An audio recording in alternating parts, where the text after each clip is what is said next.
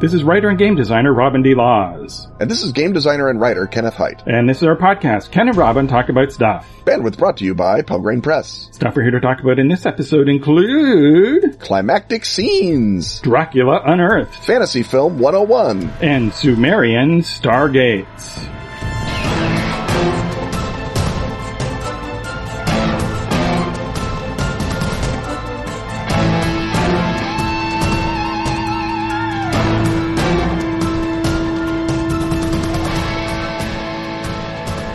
As our beloved and sleekly accessorized listeners well know, our heads are full of ideas for games. Uh, sorry, can't hear you over all these game ideas. If you are anything like us, you've also got some great ideas for games bubbling in your cranial region. But unlike excruciatingly humble podcast hosting game designers like ourselves, you may not know what to do next. Atlas Games to the rescue! The White Box, created by Atlas Games and Gameplaywright, is a game design workshop in a box. It contains a ton of generic components like meeples, cubes, dice, tokens, and discs. And includes a 200 page book of 25 essays about game design and publishing. With topics like refining your design, playtesting, crowdfunding, and how to work a convention. In short, the White Box has everything you need to get your game idea out of your head and onto the table. You can get the White Box right now everywhere tabletop games are sold. Seriously, I can't even hear you over these game ideas.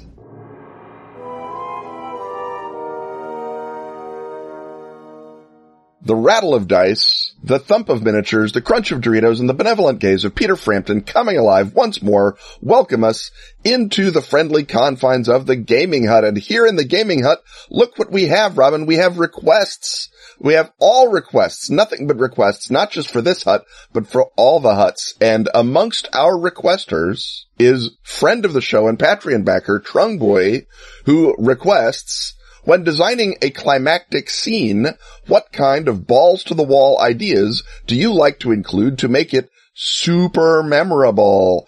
And I love the priors in this. Excellently done. Such a great thing. Uh, we basically can just repeat the question in increasingly loud and excited voices, and we have the answer. Yes, exactly.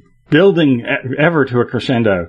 So I guess the first thing uh, that I would say is that I want to be careful to make sure that whatever happens has room to be the idea of the players, or in some cases to feel like the idea of the players, so that it can't be a, here is this climactic sequence that I have pre-written with all of these great ideas, and here, players, is how you are going to fit into it. Because of course, especially if the players have had a sense of freedom and motivation and agency throughout, and then they come to the canned climax where the GM is obviously uh, putting the big old thumb on the narrative scales. Uh, that's going to be a bummer, no matter how big and cinematic and uh, conclusive the ending is. So the first thing I always uh, do is uh, look at whatever idea I have and ask, what happens if they don't do this? Will they find another cool thing uh, to do that will feel equally climactic? And how can I ensure that they are deciding to have this happen rather than having me just throw something uh, exciting at them that they are then basically uh, spectators for. Yeah, I mean, you have to make sure that when you, as uh, the question puts it, design the climax, you make sure that you're not designing the story that leads to the climax. You can say, well, at the end of this campaign, they're going to have to fight Dracula. So how do I make that fight a super memorable fight? But you don't say, in order to fight Dracula, they have to do these five things in a sequence because A, players never do them. They never do them in a sequence and they resent being made to do things in a sequence. So you just have to be ready with the scene at whatever moment the players get there. And that usually means having sort of a menu of did they attack Dracula when he was unprepared? Is it daytime? Is it nighttime? Has he had time to summon his army of wolves? What's going on you know, uh, what kind of uh, reinforcements in, in general does he have? Uh, has he had time to complete the enchantment of the blood red moon? You know, whatever it happens to be, that will change the quality or the qualities, not necessarily the quality of that scene in ways that are going to drive play in it. So you need to be ready to sort of roll with your punches. So no matter how beautifully, uh, Johnnie To like you've orchestrated that last fight, be prepared to unorchestrate it in a tear and hurry if the players say, you know what, we're going to blow up the ceiling and come down on abseiling ropes. You're like, all right, there we go. Uh, that changes everything and you have to be ready for that to happen and also not send any sort of shutdowny message to the players because uh, they understandably resent that. And the whole point of the game is to sort of, you know, hit the dice and see what happens. That applies both to the GM and the players. Obvious statement, but there you are. So I would say one of the things that you can prepare though is uh, what they call in uh, military science channelizing such that if there is a werewolf on the ceiling and an alligator man in the sewer, maybe the players will say, let's just go in the windows like normal people. And then you can have planned Dracula to be ready for that attack because he put the werewolf on the ceiling and he put the alligator men in the sewer. So he knows that people are either going to come through the windows or their blood will slowly drip through the ceiling as the werewolf eviscerates them. Now that we've established that, you know, that your really cool idea has to be really cool ideas, uh, and you have to be prepared to uh, come up with yet another idea depending on what the players decide to do in, in the climactic moment. Uh, to take a step back, the really exciting uh, thing that I think lends a sense of, of climax and conclusion to a long running campaign is not the ultimate episode, but the penultimate episode, the one that creates the sense that everything is now accelerating and we are uh, moving into the final chapter and things are starting to really matter. And that often it is that episode that makes all the difference in terms of how exciting the final thing has to be because the, the final confrontation basically you know, they kind of know what it's going to be, right? If they know who the main villain is, it's Dracula. They can, they're pretty sure that they're going to wind up fighting Dracula. And Yeah. so the question is, what leads up to that that makes this their particular fight against Dracula and not just, you know, oh, we did a bunch of stuff and oh, Dracula's here. So, uh, the penultimate one is the one where I will try to, uh, reveal a secret that I managed to dangle in front of them without them ever quite, uh, realizing what uh, the deal is with that. And then, uh, look for other ways to create uh, a sense of, uh, to use a classic writing term, accelerating stakes. And so, Ken, how how, do, how would you go about uh, creating the feeling of, of things really starting to matter now before you get to the the final scene? I mean, one of the ways that you can do that is with NPCs who are either in worse trouble as the bad guy's plan gets more intense or are, you know, flocking to the character's banner because they know this is the final fight or in some way reacting in the same way that, you know, the birds fluttering up out of the uh, uh, building know, oh, time for a gunfight. Um, you have the same sort of action with your NPCs. You can establish that. You can also, of course, just raise the stakes. I mean, that naturally happens at D20 because you start off, you know, bonking on carrion crawlers and grub rats at first level, but by the time you're 15th level and you're going to have the big showdown with the Lich King, that you know it's the showdown because look, you're 15th level. You finally got Rod of Lich King smiting. Time to get and go. So in many cases, the game system will tell you when it is. And in a uh, sort of more story based game, uh, your gumshoes and Calls of Cthulhu, uh, the pace of the investigation will tell them that, that it's like, well, we've tracked him to his lair. This is where the, the fiend is hiding out. Uh, we've, you know, burned out all of his other uh, hideouts, uh, in London and wherever else. We know he's in this castle in Transylvania. We got to go to it and get it done. And so the sort of logical progress of the investigation tells the player characters. You can also have sort of the standard gothic tropes of the weather showing you. So, oh, all of a sudden a giant thunderstorm breaks out. That's totally cliche, but it also totally works because, uh, guess what? There's, you know, seven million years of evolution telling us thunderstorm mean danger. And that can still work at the table. Right. Uh, look also for ways to indicate that the wider world is being affected, that other people, other than just the player characters, this isn't uh, necessarily going to fit every sort of game because sometimes it is just a game of, you know, you're the six people in the world and you're all that matter. But in a typical adventure, there is a sense that uh, things are also happening on a national or a global or a cosmic scale, and that what you're doing uh, it reflects that sense of, of accelerating uh, uh, hazard or danger. So you can start to see that you know not only is there a thunderstorm, but the you know the lightning strikes have set the city on fire, and that you know that this has something. It's not just pathetic fallacy, but you know Dracula is responsible for uh, having done that. And uh, I guess we're going to be mentioning him a, a lot this episode. Yeah. Maybe we should switch to somebody else. Um, And uh, to return uh, briefly to another uh, point that I, I kind of slipped past, the idea that if you can, look for a way to deliver the expected in an unexpected manner, right? This is the secret of uh, satisfying pop culture storytelling is that uh, you would be disappointed if it didn't wind up uh, with a, a big fight with Doctor Doom at the end, because you know it's a Doctor Doom story. But you would uh, likewise also be disappointed if that's all there is. So that, you know, something happens in the lead up that sort of changes the whole significance of what's going on and, uh, and makes it bigger. Another thing it would do is that when you do finally get to that scene, it might be a big fight. And if so, it should really be an awesome bravura fight that is very, uh, challenging for the, uh, characters to get through and, uh, it, uh, is one where, you know, maybe one of them will uh, undergo a, a, horrible death with a moving speech at the end. And uh, if you're playing Feng Shui, then canto pop music plays uh, over the uh, death montage. Um, or just as easily, sometimes the exciting conclusion is not a fight. It's just a fun climactic moment and one that you just let the players describe and that that will give them, you know, an equal sense of conclusion that it isn't always a battle against the Lich King, but it can just be something that is very emotionally impactful.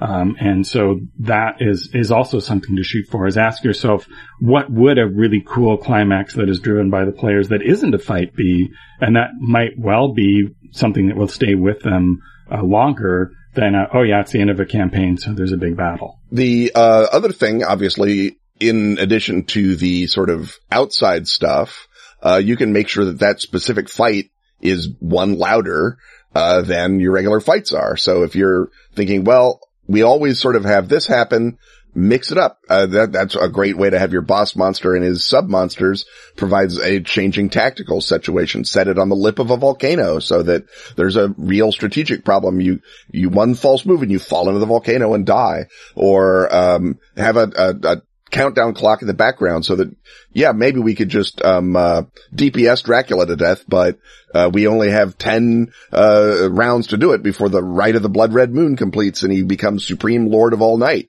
And each time you do a, a, a thing in a camp, in a combat that sort of gets the player's blood up, make a note of that and do that again and louder in the final. So if they are really excited by machine guns and that always sort of gets everyone's uh, blood a pumping, then make sure that uh, Dracula's got a couple of Romanian army squads up on the rafters uh, with uh, covering machine gun fire, and that gives them a great tactical thing to deal with. And they're like, "Oh man, we were going to save this." Uh, Molotov cocktail for Dracula, but we kind of need to take out those machine gun nests. And that adds decision making, which of course creates the illusion of choice even within the combat. It's not the illusion, it's the actual choice within a combat. But even if the combat was a little bit channelized or a little bit, yeah, we have to go to the castle and fight Dracula because that's the end of the campaign.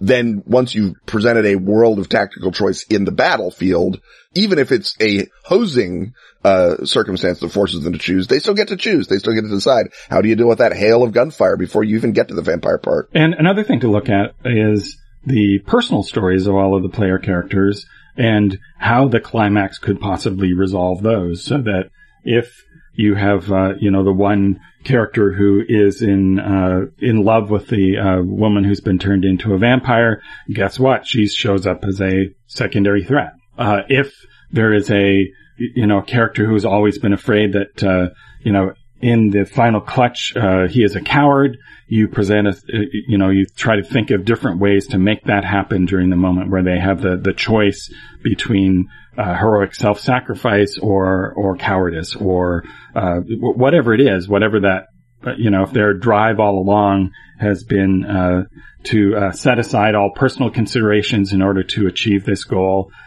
also the coda is very important after a, a climax. And so, you know, the moment for that player may not be the big fight at the end, but afterwards, okay, you've won. Now what? Your whole life has been uh, designed around uh, beating this particular foe. Uh, what do you do now? So, uh, as well as uh, paying attention to the lead up, the other side of the climax, the uh, the coda where everything is put to bed is another place where you can look for ways to give the tactical side of things, if you have one at all, an, an emotional resonance that is specific to the character's plot line as they've set it up over the course of the campaign. And I guess the last thing that you can sort of think about is not the last, but another thing you can think about is uh, special effects, right? I mean, that's how you know it's a big fight at the end of the Marvel movie is that suddenly everything is CGI. Well, you sort of want the opposite of that in that you want to keep it grounded and real, but you also want the possible effects that happen, whether it's your magic or your gunfire or whatever, to have bigger more exciting consequences. So again, if it's a gunfight, may- maybe there's some tanks of propane scattered around the room. If it's a magical duel, uh, you're over the altar of, uh, Nergal, so the dark magics will twist, uh, all magic cast in the area to a strange and bizarre degree. And maybe you have to, you know, roll an extra die 20 just for scope of, uh, effect. And, uh, if you roll a 20 on a 20, then it's like, holy crap, you may have taken the whole top of the mountain off, but something that raises the, the stakes at the table as well as raising the visual stakes is something that can, uh, provide a, a sign that we are in the, in the real, uh, in, in the real battle now, not the sort of, um, 10 by 10 room stuff. Right. So in summation, the question to ask yourself is, what's the biggest, most surprising, and most emotionally resonant way that I can stage uh, this uh, final event assuming you even know what it is based on what the players decide to do. And on that eternal note of GM advice, it's time for us to uh, slink past this commercial to see what lurks on the other side.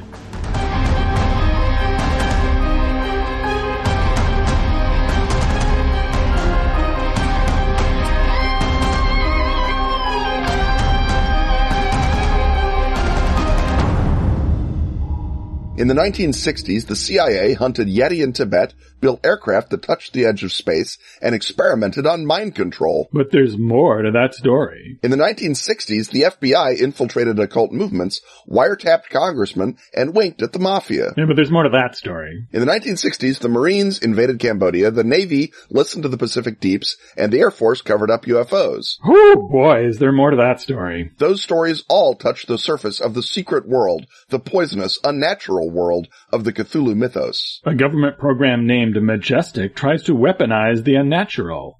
A government program named Delta Green tries to destroy the unnatural. In the fall of Delta Green, you play the agents of Delta Green, caught between your oath to America and your duty to humanity, caught between a world on fire and the icy cold of other dimensions. Written by Kenneth Hite, The Fall of Delta Green adapts Arc Dream Publishing's Delta Green the role-playing game to the award-winning Gumshoe engine. The Fall of Delta Green is a standalone game of standing alone against inevitable destruction. Delta Green falls in 1970.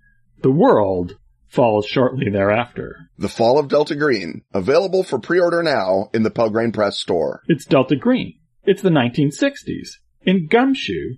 What are you waiting for? The end of the world?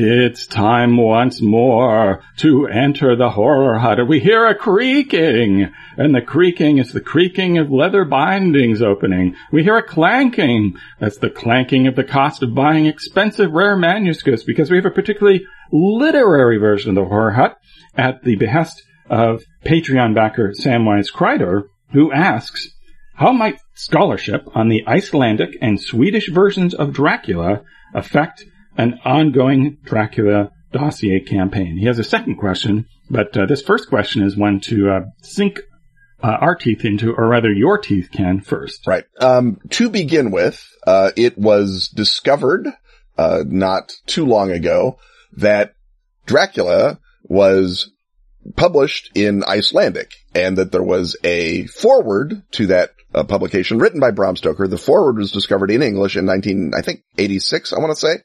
And it mentions Jack the Ripper and that just sent everyone into a giant tizzy. And they were just super excited and dancing around and just grinding that forward down for, for chaff and rubbing it into all the corners of scholarship that they possibly could. And then my man, Hans Corneel de Roos, who said, what about the rest of the Icelandic Dracula?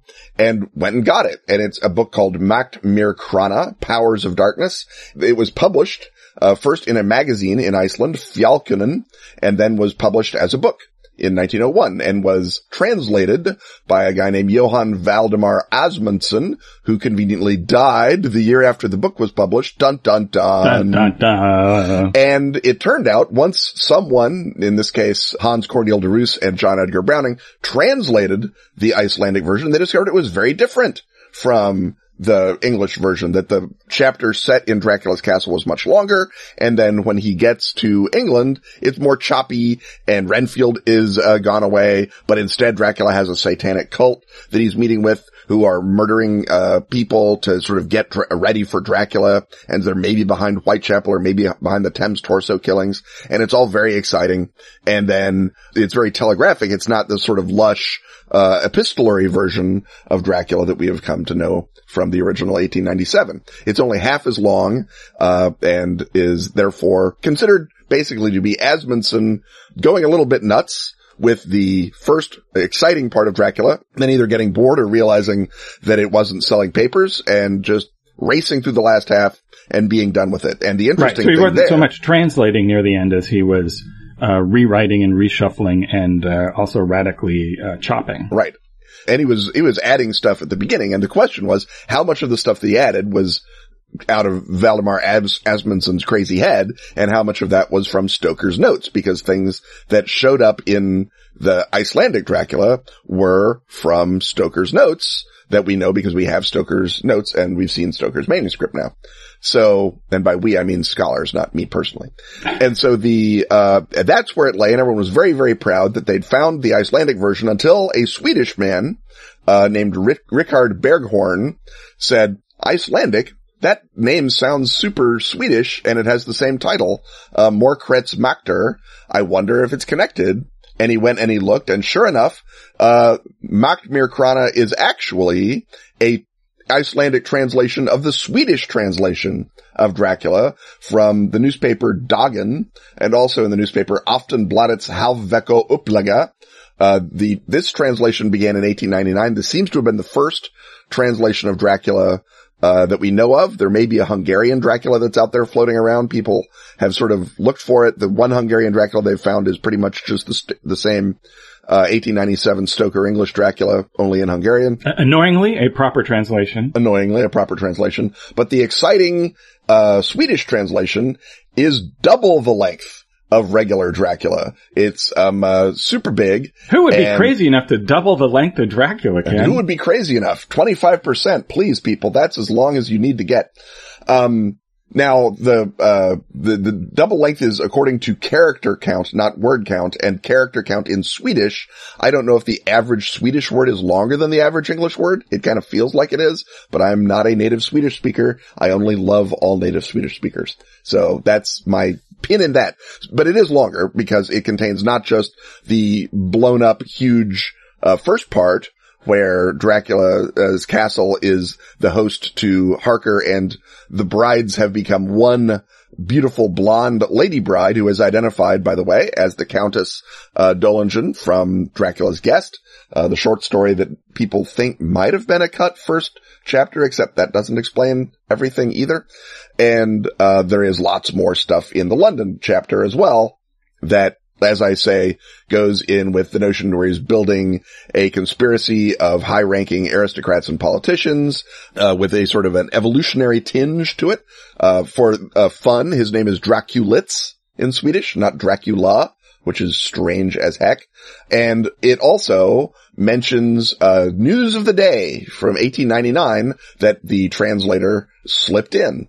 No, we know that uh, some of that was written by the translator because it couldn't have been written necessarily by Stoker. But again, a lot of this is stuff from Stoker's uh, notes. And so the possibility of a big version of Dracula's manuscript, of Stoker's manuscript that got pared down by Stoker to become the 1897 manuscript. But when translators said, can we see your manuscript? He just sent them the old full handwritten version that they With, then with the warning, this is in English, not Swedish. In English, in English, not not Swedish. Swedish. Uh, there is a lot of people used to say H.P. Lovecraft was talking nonsense when he talked to a woman named Edith Dow Miniter, who claimed that she had seen the original manuscript of Dracula and that Stoker had tried to get her to edit it and that she refused because it was a giant mess and he wouldn't pay what she wanted him to pay. Uh, and people were like, oh, Lovecraft, you're delusional. That never happened. Well, Stoker was in Boston and he knew Mrs. Miniter and the years check out. It could still be a delusion. We still have no proof, but that does imply that there was a larger, fuller manuscript of Dracula in circa 1892, 1893 than the version that gets published in 1897 and that it may be that large manuscript, uh, the, the mysterious, uh, big manuscript that got translated into Swedish with some additions and in the beautifulest part of all of this, the Swedish translator is anonymous. Uh, their name is A dash E, and we don't know if that means that they are just AE, that's their initials. We don't know if their name was Anne, and they just cut out the NN so that people wouldn't be able to guess, or um, uh, that it was Alice, and they cut it out and couldn't guess. But the AE is a mysterious figure that no one knows who it might be. The guy who sort of discovered the existence of the Swedish or remembered it, didn't discover it, it was in libraries. Uh, Richard Berghorn speculates that it was a woman named Anne Charlotte Leffler, who was a, a person who wrote feminist dramas for the stage, which is not exactly the person that I would think she's going to put sexy lady vampires, uh, uh, drip and drool all over Harker. Uh, but maybe Swedish feminism was different in 1893 than it is now. Um, and we know that her family, the Leffler family, knew Bram Stoker's family because they wrote letters back and forth. Uh, so there is a possible connection there that is, I think, a bit of a thin reed to hang that on, but we don't necessarily have any way to dis- determine one way or the other. Uh, my man Hans Cornelius uh, theory is that the Aftonbladet uh, had an employee named Albert Anderson Edenberg, and that Albert Anderson Edenberg often signed his articles AE. And there you go. But it's like with a, with dots and capitals and it's differently orthographed. So who can say? So I think that the case is a little bit better for it to be Anderson Edenberg than it is to be Alice Leffler, but, or Anne Leffler rather, but I certainly don't have enough knowledge of Swedish journalistic personalities and it could have just been a horror fan in Sweden named, um, uh, Alice who got hired to do it. And because her name wasn't anything particularly famous, they just, or because maybe she was married and her husband didn't want her writing sexy vampire stuff, uh, she said, just take my, uh, you know, put me in a pseudonym and they just did that as a sloppy pseudonym. I, I don't know if we will ever know unless someone goes, I guess, to the pages of the, the, the, you know, financial records of the Aftonbladet and figures out who they paid to do the, um, uh, translation. So that's the, uh, involved history of, uh, these, uh, documents. And, uh, the question then that I think Samwise wants you to tackle is how do you take all this extra material and put it in a Dracula dossier campaign? Well, the first thing is you got to put Sweden in now. We were very, very proud of ourselves for putting in Iceland and finding all manner of great connections between Dracula and Iceland. Well, now you get to add Sweden, um, uh, because it turns out the Icelandic, uh, material was a head fake and that the real material, the extra material came from Sweden. So that's where the leak must have happened. And so that means you have to start digging into the history of the Swedish Secret Service. We know that, for example, um, a guy named, uh, I believe it's Theodore Palm, uh, founded uh, the Swedish Secret Service in the 30s and he was an occultist. So if there is a prior occult secret service behind him, uh, that was going on in the 1890s, they might be part of it. Uh, you would need, uh, to look at Count Magnus, uh, because that's the other scary thing out of Sweden. And you can tie him into the, uh, into the Dracula dossier mythos now in a way that we couldn't back in the day because it would have been a reach, even for me. Um, but uh, Sweden is is pregnant with with creepy monsters and and uh, horrible things. They have their own uh, local vampire, the Nick, uh, which is the standard sort of Scandinavian water vampire. And so we would be able to sort of take the Nick uh, reference out of Iceland and put it in Sweden. And I'll bet there's vampire pools aplenty if you dig down into Sweden. But yeah, a trip to Sweden is in order now, um, instead of a trip to Iceland or in addition to. So sort of the first thing is to go through wherever you see Iceland, just cross it out and write Sweden, or just assume that Iceland was the real thing and that the Swedish documentation was the head fake if you want to use the, the material as written. Right, because uh, if you've already thrown in Iceland, you don't have to go back and, and make it Sweden. And so the next question then is, this is the second part of the question, what's going on at Project Edom that has led to these new versions of the dossier uh, being released? Uh, so I guess Well, I initially think there we was, both know the answer to that, Robin. Pardon me? It's Brexit. there, I mean, Brexit seems to have started a civil war in the English civil service between British civil service between people who are reluctantly going along with uh, the prime minister who is reluctantly going along with the referendum and people who are fighting it tooth and claw in leaks and um, uh, back channels and all manner of things like that. So why wouldn't Edom be split between Brexity Edom and not Brexity Edom? Uh, I don't think that there's any like true Brexiters in the civil service at all, but there's, you know, maybe one or two, but there's the reluctant ones. You're sort There's of, the let's um, go along with this bad idea and let's stop this bad and let's idea. stop this bad idea. Exactly. And I think in Edom, there has been some sort of, of, of Brexit, uh, uh, squabble that has caused them now to dump out the Icelandic and Swedish editions of Dracula as a sort of warning shot that if you keep doing this, whichever this is, and I don't have a side as to whether it's the Brexity ones or the not Brexity ones that are doing the leaking, if you keep doing this, we have more dirt that we can release through channels.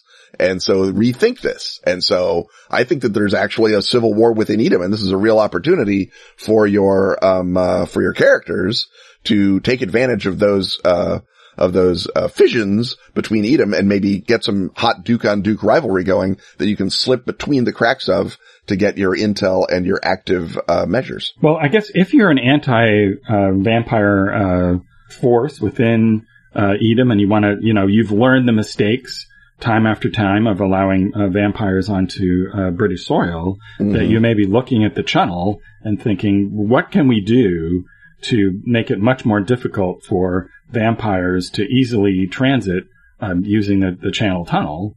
And so let's uh, let's mess this up. So it's possibly uh, you know that the the forces that want Brexit may be trying to sort of you know go back to the olden days when a vampire had to get on a rickety boat and uh, and head over. And so, and when you had, you could have the customs officials go and inspect all the mysterious crates of dirt that come from fellow EU member Romania. Right, and uh, probably so they uh, object to you know the free flow of goods and the free flow of people. So uh, they may be trying to Because what they really object to is the free flow of vampires.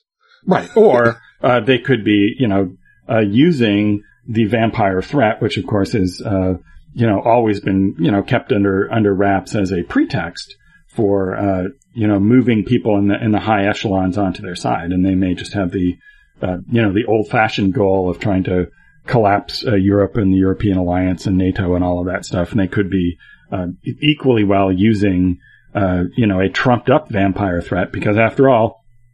Dracula did still get to London.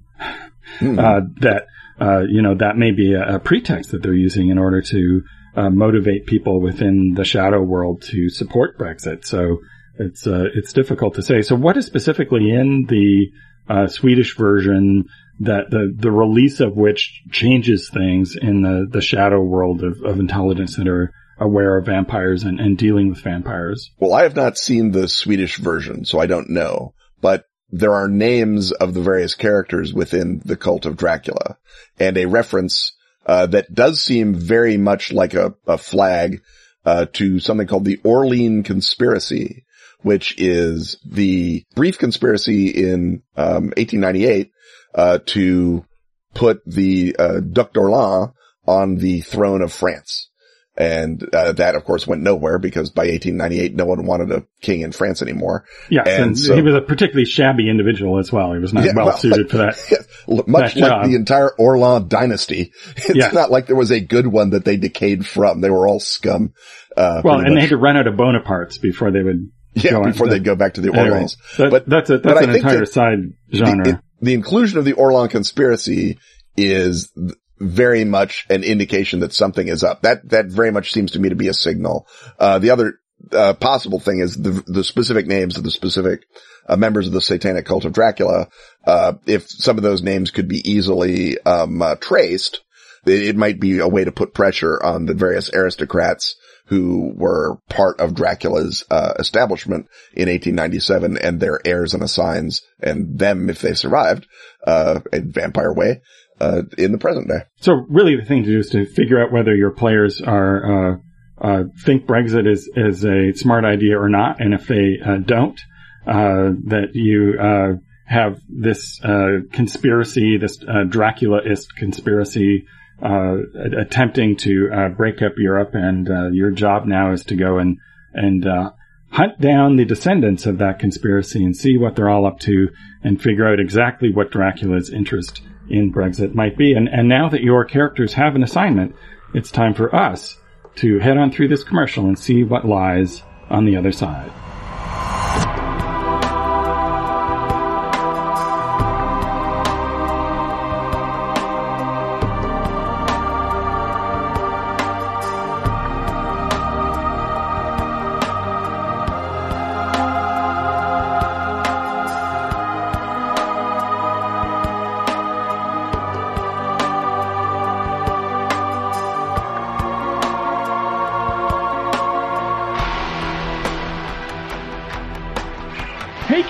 What historical parameters pertain when you add pirates to your game? Well, you have to begin with a systematic uh, destruction of state power. That sounds a, fabulous. Where can I learn more? In Volume 2 of The Best of Phoenix, available in PDF at DriveThruRPG. That must mean that all three volumes of The Best of Phoenix are available separately or in a value-conscious omnibus edition. When you're typing it into the search engine, you're typing F-E-N-I-X. And what you get when you type that is the best of Sweden's much vaunted magazine devoted to role-playing and gamer-friendly reviews. Including a metric oodle of articles by yours truly. They use the metric oodle in Sweden, right? Indeed they do, Ken. And in Sweden by law, a metric oodle must contain such features as Fallen Gods, Runepunk Steam Quests, Lamb Chop Love Songs, and the comic strip adventures of lazy beer-loving Bernard the Barbarian. All brought to you by the expert editorial hands of Tova and Anders Gillbring. Not by law chronologically related, but related by their love of role playing. That's the best of Phoenix volumes 1 to 3. The first of many gaming wonders to come from Askfageln. Ask for Askfageln by name. And don't forget, that's F-E-N-I-X. And remember, that's in English, not in Swedish.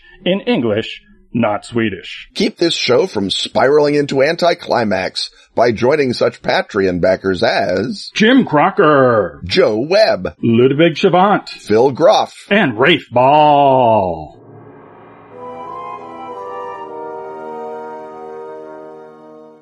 The whir of film passing through the projector, the crunch of popcorn, the smoke lazily rising in the beams, and whatever that is under our seats, welcome us in once more to the center aisle of the cinema hut where Robin and I address a question uh, or suggestion from Patreon backer Corey Pierno who wants us to take our patented 101 technology and apply it to the fantasy film subgenre.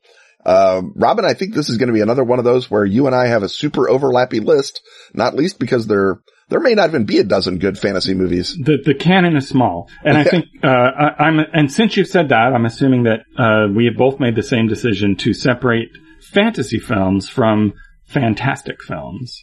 So uh, we're talking swords and and other realms and uh, flying monkeys uh, to give uh, something away, um, rather than uh, something in you know a body switch movie or big, right. which are yeah. The, uh, these are the, the, the, the, sort of the supernatural is different from the fantasy and right. that you can uh, make maybe sort of borderline cases as perhaps one or the other of us may do as we move forward.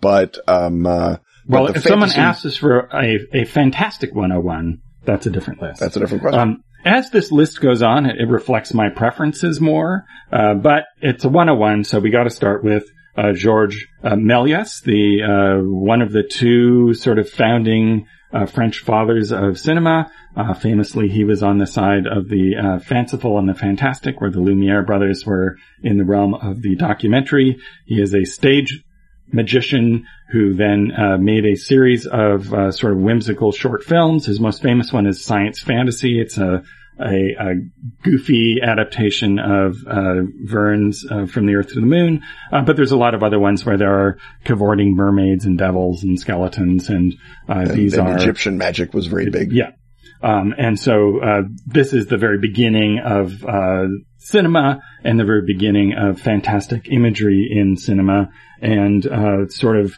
sets us up for the question of if this was such a essential thing uh, in movie making in the beginning, why is the list that we're going to give you so short and so obvious? And yeah. next, uh, while we're still in the realm of the silence, uh, an, another precursor film that uh, we would make you as students uh, sit through that you might or might not find engaging is the Fritz Lang Siegfried, which is right. Uh, closer to Kriemhild's Revenge. Right. Um, and so this, this is much closer to the uh, imagery of the fantastic that later uh, you will see Tolkien turn into the Lord of the Rings and the sort of fairy tale genre uh, develop into uh, both epic fantasy on the written page and sword and sorcery uh, over in the in the pulps. Since we're in silence, uh, we will stay in silence for a bit. Um, I would say that the two silence that I would sort of pick uh, would be The Thief of Baghdad. Uh, by Raoul Walsh, 1924, Douglas Fairbanks famously as the titular Thief of Baghdad, a great movie, still exciting and fun to watch in a way that a lot of silence are not and uh, just a sort of a way to sort of get the sense of what charisma looked like before you could hear it.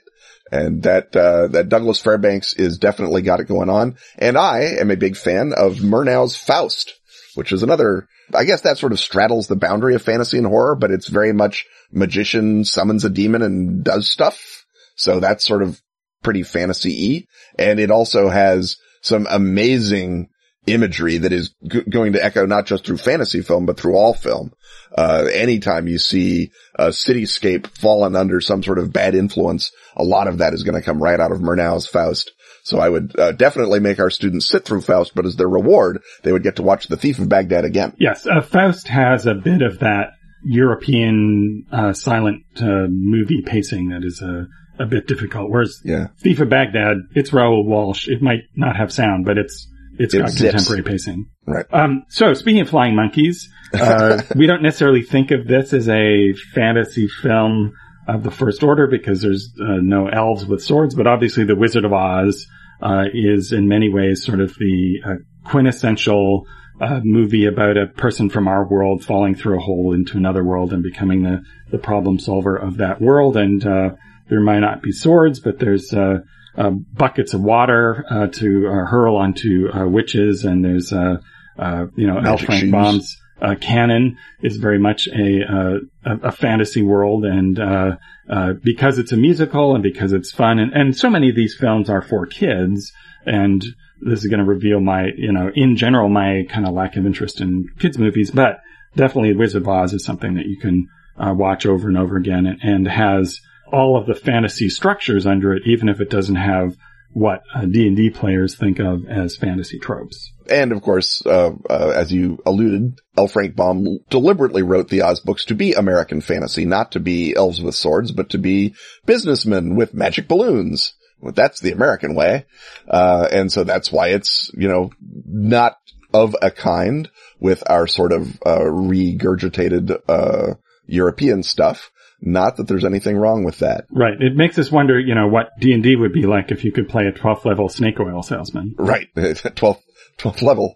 For me, I would probably just hop right over uh, the next 20 years and come down in the great age of um, uh, the sword and sorcery, uh, sword and sandal films. Well, in that case, before you do that, uh, let's maintain chronology. All right. Uh, the Thief of Baghdad from 1940 by Michael Powell. That's another good Thief of Baghdad. It's my favorite uh, Thief of Baghdad for its sense of color and and thrill and adventure, and uh, is the first thing that I think to me feels like you know a fully because of the sound and the Technicolor a, a fully contemporary uh, fantasy film. That it's you know that what it does, uh, I think remains accessible and is um, super fun and is available in a beautiful Criterion edition. Well, there we go. Um, while we're while we're on the topic of American fantasy, and since you've not let me jump ahead to Sinbad, um, I will say the Five Thousand Fingers of Doctor T, which is an American fantasy via Freud,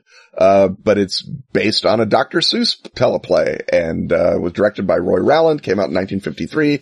It is very much, uh, the fantastic and whether or not you have the notion that a young boy who is transported to a weird and nightmarish fantastic realm where he must use his um, uh, innate uh, decency to overcome badness is the standard fantasy story or just the standard story. I leave that to you and the ghost of Joseph Campbell to argue. Uh, but I will say the 5,000 Fingers of Dr. T is another visually inventive, fascinating, otherworldly journey that is well worth seeing in your own time. But I interrupted you on your way to Harryhausen. You did. And, uh, but, and so now that we're there, we're going to stay there because holy cow, are the Sinbad movies great. Uh, I like all of them. Uh, these are, uh, the creature effects were by the great Ray Harryhausen. Um, Seventh Voyage of Sinbad is, I believe, the first of the Sinbad movies to confuse things completely. Um, but it is a great one. And I am also a big fan of, uh, the Golden Voyage of Sinbad because I believe that one has Doctor Who in it, which is just what you want. Uh, but, uh, Seventh Voyage will get you that, uh, beginning of the, uh, great sword and sandal era, which is hugely visual, hugely exciting, and uh, for a young lad growing up in the 1970s, watching those on Channel 43 in Oklahoma City was the next best thing to being there. And I'm a big fan of all the Sinbad movies, uh, beginning with 1958's Seventh Voyage of Sinbad, directed as though anyone cares who directed them by Nathan Juran, but Ray Harryhausen is the guy, is the name to look out for. Yeah. So Nathan Juran is a, a real sort of journeyman, uh, B and C grade uh, director whose uh, name comes up in a bunch of uh, these. I got to see these as a kid on a big screen in uh, uh, movie house uh, matinee revivals. Uh, and the one that I would point to from that cycle is not the Sinbad one because it doesn't have a skeleton fight. Uh, Jason and the Argonauts. Jason and the Argonauts. That was going to be next on my list. Don Chaffee, uh, you got to have the skeleton fight, and that is, I think, you know, as close as you get until the a modern era of people explicitly deciding to make Conan movies. That's the, as close as you get, I think, despite its mythic origins to a sword and sorcery movie. And for those scoring at home, uh, this is the movie that I got on Blu-ray and then had all of my players sit down and watch before we began uh, Hellenistica. So my list has another big leap all the way to 1981. Do you have anything uh, before that? Well, probably not, uh, because I think we're landing at the same place. Uh, so interestingly, so far, we've yet to hit anything that is a conventional Anglo culture uh, fantasy world yet until we get to another classic myth cycle brought compellingly to life in 1981 by John Boorman, and that is Excalibur. Right. And I think that is a film that has had an influence on the image bank of a lot of role players ever since uh, it was first created, has a great cast, and uh, a sense of uh, sort of both the the grit and the uh, the weirdness of uh, the uh, non-existent era in which the Arthurian legends take place. I suppose that since we're talking about Excalibur, which for my money is still the best Arthur movie, it is maybe worth a side trip to Terry Gilliam and Terry Jones's Monty Python and the Holy Grail, which is a satire of a genre that doesn't exist. Yes. there basically were very, very few or no Arthur movies, but everyone knew Arthur well enough that you could do a parody of Arthur even without there being a lot of Arthur yeah. movies. I guess there probably and, and the Killer Rabbit too. makes it fantasy. So the Killer Rabbit makes it fantasy. Um, King Arthur makes it fantasy as far as I'm concerned. But, uh, the, uh, the notion that, uh, you're, you're able to do that before the genre exists that you're parodying is fantastic in and of itself. But yes, 1981's Excalibur is the next one that you want to go to. And that's the, and that's the, and the 80s is I think when fantasy really sort of comes into its own, either because the, the sort of technology of film uh, making just gets so much better in terms of making your special effects and things, or because suddenly you have cable and you have to fill a bunch of stuff in cable. Right. And, uh, and young people who grew up reading that stuff and watching the Harryhausen movies are now old enough to make and pitch and finance films. Right. And, uh, in 1981 also, you have, speaking of Terry Gilliam, Time Bandits. Another great fantasy movie, uh, with a great deal of nonsense and cavorting and devils, but is still I think it holds up just as a really great sort of, uh, you know, what I want to say, a, a tour of, uh, a tour of hell in the old school sense where you go through and you see all the various sins sort of laid out before you and then, uh, get right with God at the end. I think that's, uh, uh that, it, it's kind of an interesting, it, it's an interesting movie on a lot of levels in addition to being very Right, funny. and and uh, looking at these as kids' movies, shockingly dark for a kids' Oh, yeah. film. Although I'm sure that uh, Terry Gilliam uh, knows that a lot of the uh, young boys in the audience are uh, very uh, rooting for the parents to have been killed at the end. Uh, spoiler. So, uh, and we're also noting that a lot of these things are referential or tongue in cheek, where the serious thing that they're commenting on doesn't even really exist. yeah. Um, and another example of that is Princess Bride, uh, 1987, uh, directed by Rob Reiner, which is a comment on fantasy swashbucklers, uh, whereas the William Goldman novel is also a meta text and, uh, and, but a meta text on a genre that also only exists in our, our dreams, not in, not on the shelf of, uh, your, uh, local video store available for uh, streaming. But this is, uh, and oddly, this was sort of a flop when it first came out. It was, it played like crazy here in the screening that I went to in Toronto because it had just had a successful screening at the Toronto International Film Festival or perhaps the Festival of Festivals as it was probably still called at that time. Uh, Toronto got it, but the rest of, uh, the English speaking world, uh, took a while to catch up to it, but have now, of course, especially for, uh, listeners of this show, it's something that people, uh, quote and uh, meme about and is uh, definitely a, a source of the tropes because it's commenting on the tropes uh, that it is uh, uh, giving to you. And I guess since we are talking about a lot of ironic uh, fantasy movies, um, the, majority of these have either been ironic or lighthearted sort of children's movies. That the serious fantasy movie doesn't really get started again until I mean, it, it's sort of Faust, obviously, is super serious, but the sort of fantasy as we understand it. Maybe Conan the Barbarian, 1982, John Milius, the immortal John Milius. That's our first straight up, no tongues in no cheeks, serious fantasy movie. Uh, Excalibur even is sort of taking the piss because of Nicol Williamson's ridiculously fey Merlin, which I love to death. But Excalibur I'm not going to totally, make an argument that there's no camp in Conan, but Okay. I, I get your overall Yeah. Well, point. There's no camp in John Milius's heart. I'll tell you that No. for free. There might be some in, in James Earl Jones phoning his performance in. Right. Bad guy. Right.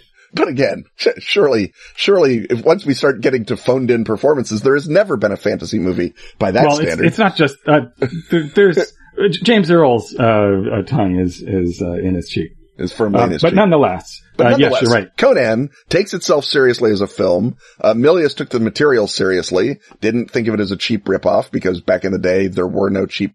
Uh, he was trying to make a, a real movie that would uh, do uh, a blockbuster business, and in fact he did. Um, and uh, he cast an actor who was not good enough to be taking himself unseriously yet. Uh, the lovely and talented Arnold Schwarzenegger. This was his big blowout uh, role, and if ever actor and role have come together better than Conan the Barbarian and Arnold. I can't imagine what it is. And he even got a lot, I think, of the Howardian source material kind of right. Uh, you know, obviously modulo making a movie instead of writing a bunch of, uh, two cent a word fantasy stories. But the, the sort of the, the general, uh, doom-laden Spenglerian despair that Howard, uh, inhabited, at least in the course of the, of the stories, is very much what John Milius lives in all day, every day. So, uh, it, it turns out that the director also fit the material, which is, again, something that probably doesn't happen very often, uh, or at least doesn't happen until maybe Peter Jackson attempting Lord of the Rings, right? It, it's the it's the most metal of the uh, films that we've talked about so far. That Um, is true. I would be remiss if I did not mention Chinese Ghost Story from 1987 by uh, Ching Siu Tung.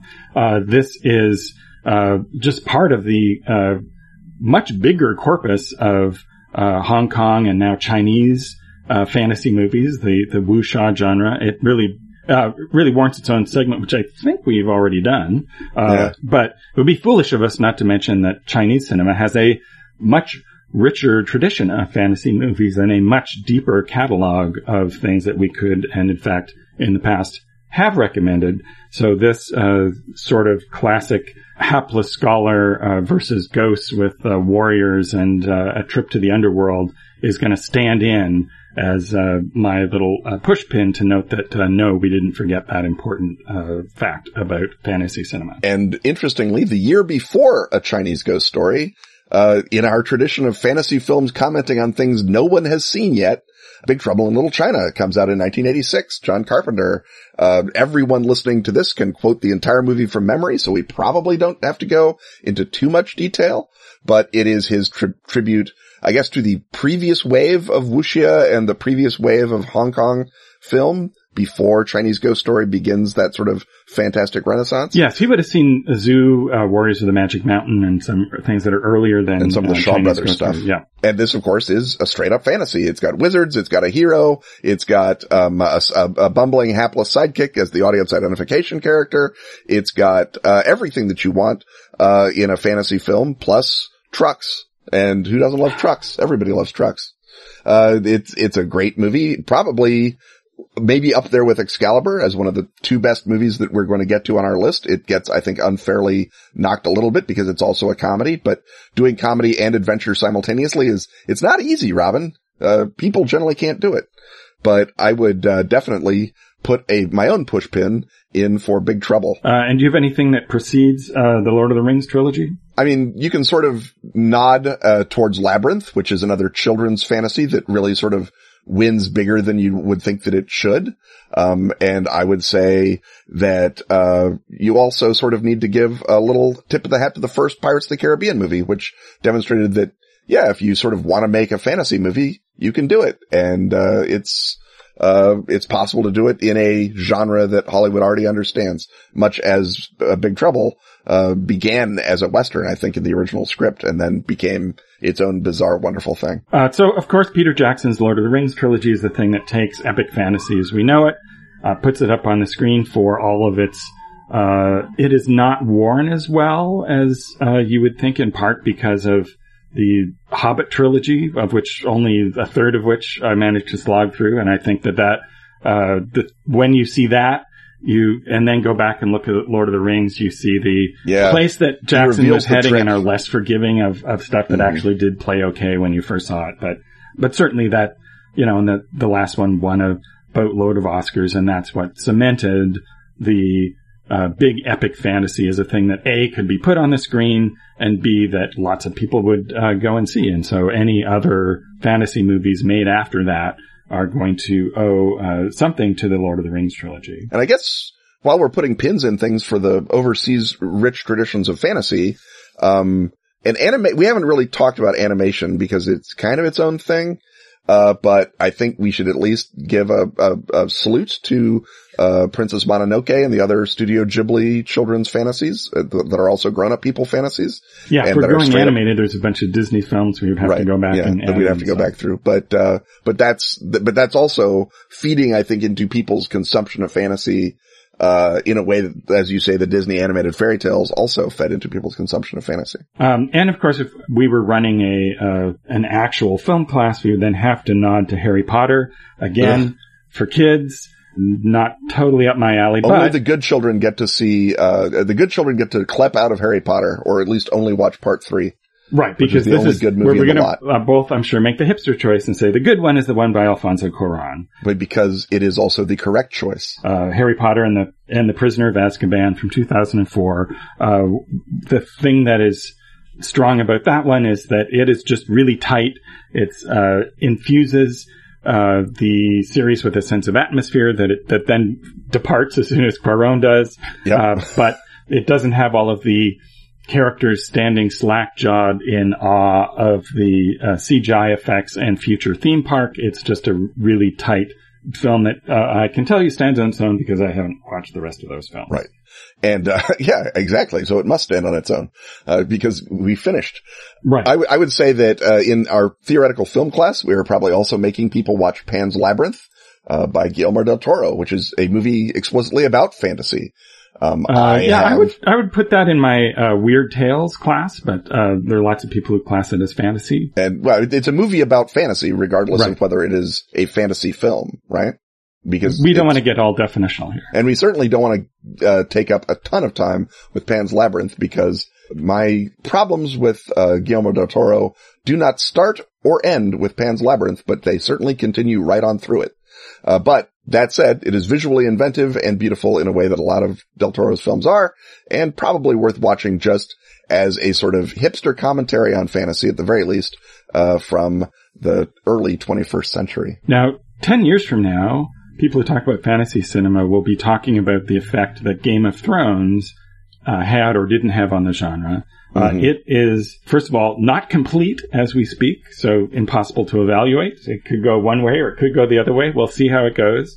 Um, but certainly in terms, and uh, speaking of things that you have to say for all of its many flaws, it uh, at least presents uh, fantasy as an adult genre, uh, perhaps, uh, uh, and not, I'm not just talking about the abundant nudity, but about these are adult characters, uh, doing With adult his- concerns. with adult concerns doing, uh, you know, committing adult atrocities, uh, often, and, uh, you know, brings us closer to, uh, what is on the page in many, uh, newer fantasy works where it is an adult genre capable of dealing with adult concerns. And I would certainly, uh, love to see, uh, the books that are getting picked up to be adapted move away from, you know, YA and kids books into other, uh, adult works that happen to be uh, set in that genre. Right.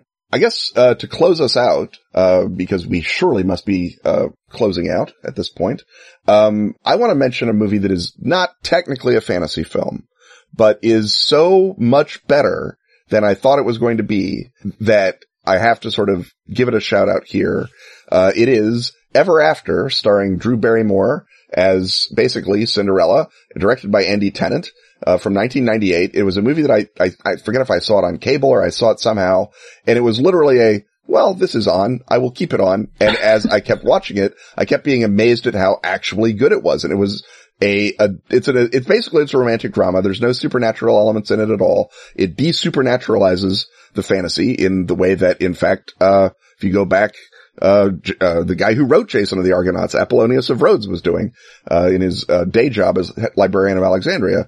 But the movie is a fantasy in all of its beats in that, and it acts as sort of a skeleton key between the romantic drama and the fantasy story, specifically the fairy tale. And I think it may be the best fairy tale movie ever made, even though again, it has no fantastic elements to it and certainly not animated because I think Sleeping Beauty still kills, uh, the, the original, uh, Disney one.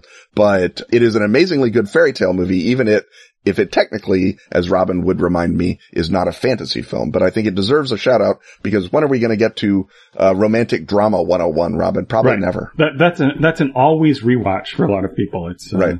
Uh, okay, well, uh, we've uh, we've covered the genre, and uh, it'll be interesting to see in the years ahead whether uh, there are more things that are closer to Excalibur or games Game of Thrones, or whether it's going to continue to be dominated by sort of tongue-in-cheek things and things aimed at children. But for now, that's our 101. It's time to escape to our final segment.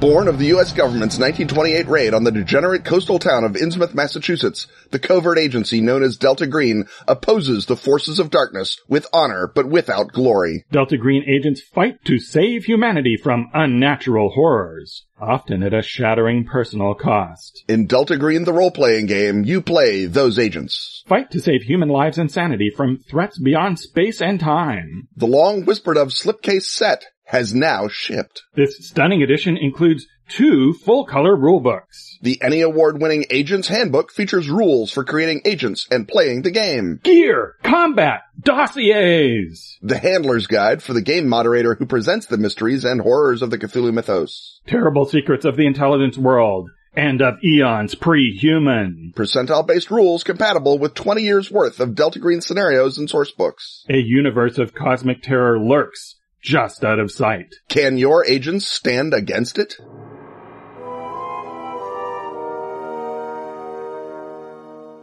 We approach a shimmering portal, and it's not clear initially where this shimmering portal is leading us, except, oh, wait a minute, I can see through the shimmer.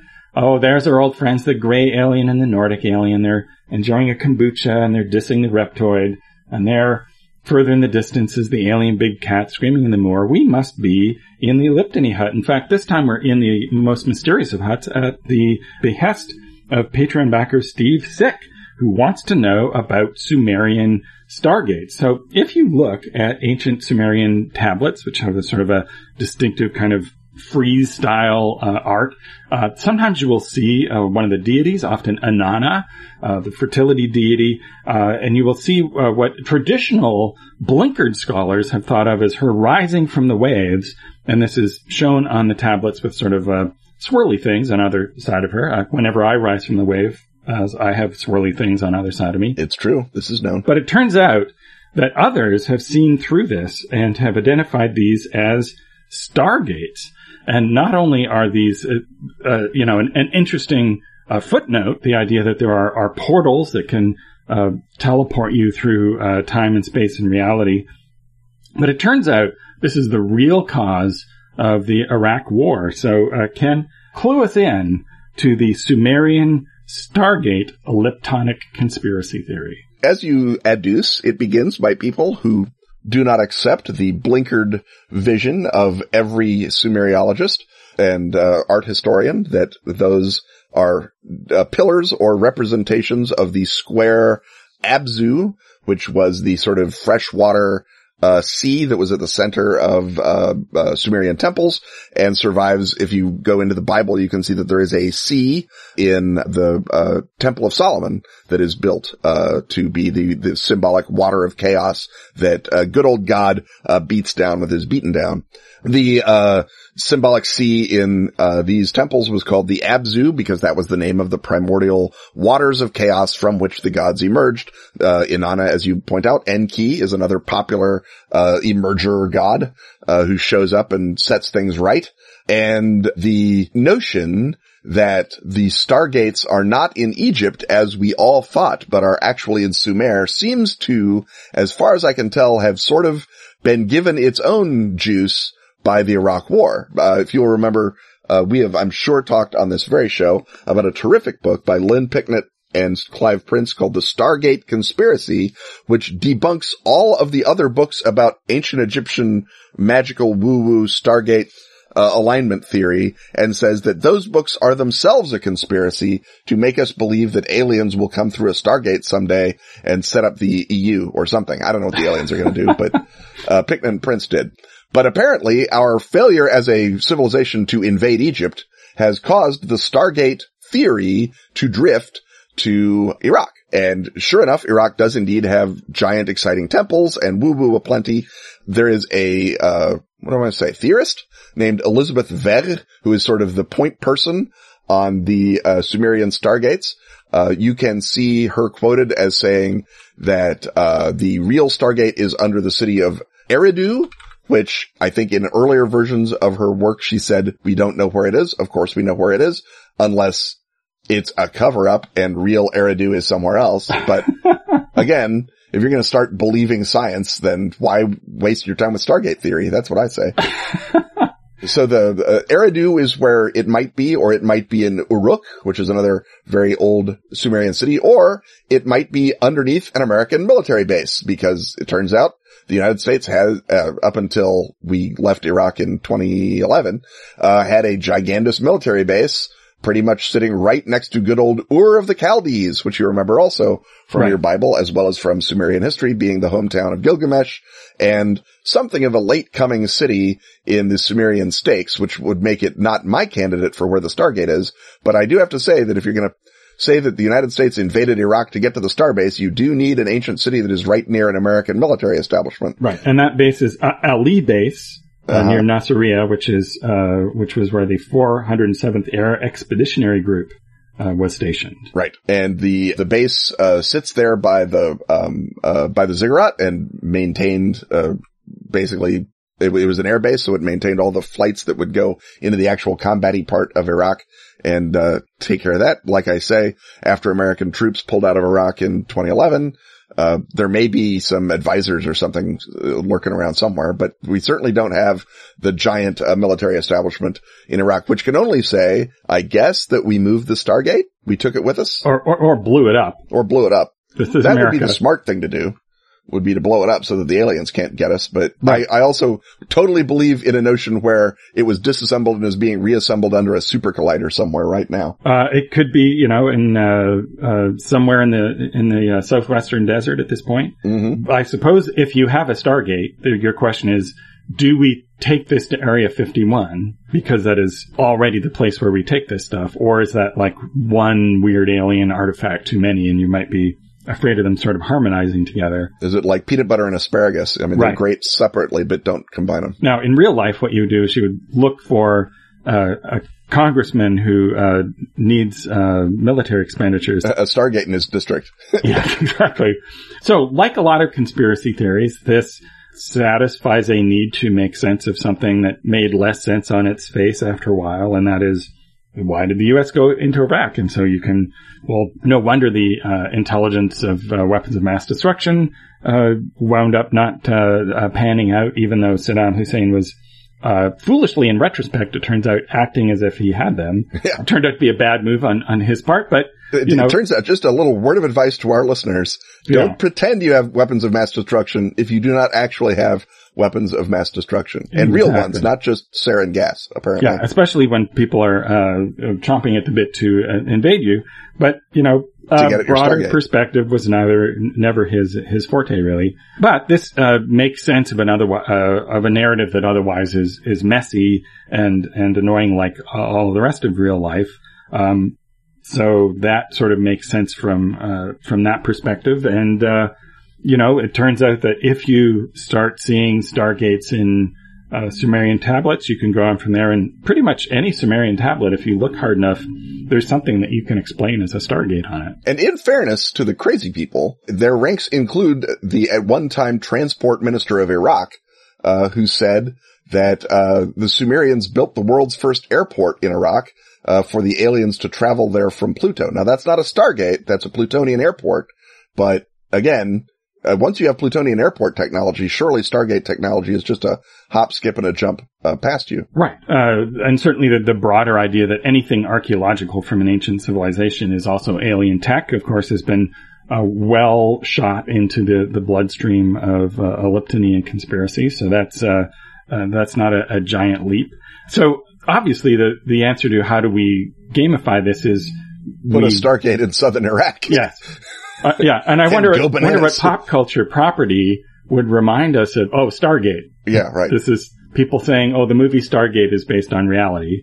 I don't know if it's the movie. If I was going to pick a movie to say, oh, this is real, I'm not sure Stargate is it, but, uh, I'm sure defenders of Stargate will jump up and say, no, no, it should totally be the basis of a crazy conspiracy. So what would be the inobvious answer, right? The obvious answer is, yep, it, it's a Stargate and the Sumerians were aliens and it goes to an alien ultra terrestrial realm. Is, uh, is that the way we want to play it or is that, uh, you know, an example of something that's too obvious since the characters know going in that it's supposed to be a Stargate? Maybe it should be something else when you, when you get there and, and investigate it in your game. I mean, my instincts and uh, long-time listeners will be nodding along is to do a slight, uh, what they call a modified limited hangout. That the Stargate conspiracy is, as Picknett and Prince have suggested, a cover-up.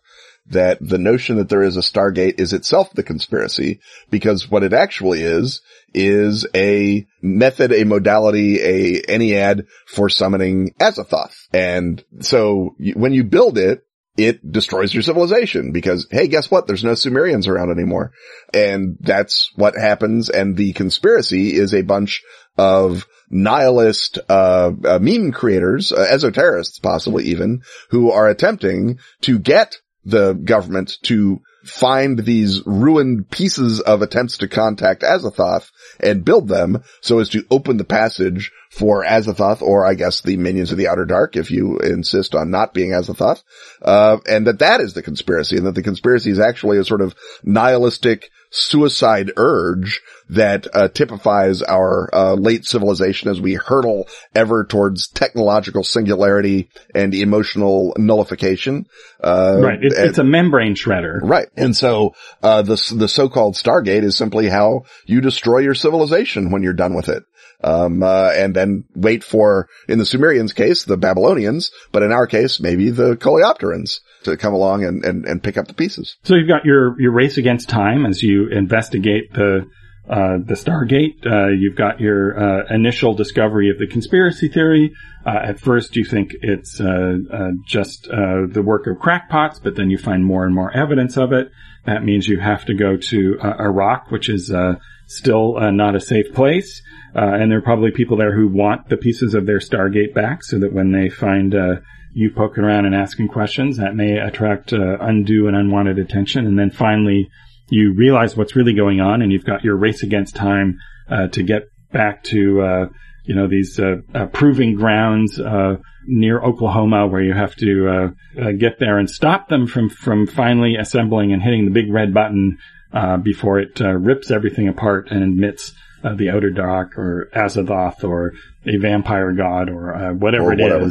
that is going to come on through uh, the portal. So on that climactic note, perhaps that could be the exciting balls to the wall finish of a long running campaign. Yeah. The, the apocalyptic climax with the, with the, uh, with the enormous, uh, particle accelerator that spins around to power up the Stargate as you open up the, the, the, the path to the Abzu. Right. And so now that we're connecting the beginning of our podcast to the end of our podcast, we'd better stand up In a ring, like a Stargate, and move back before we're sucked into the vortex. Uh, but we'll be back a mere week from now uh, with more uh, similar erudite nonsense.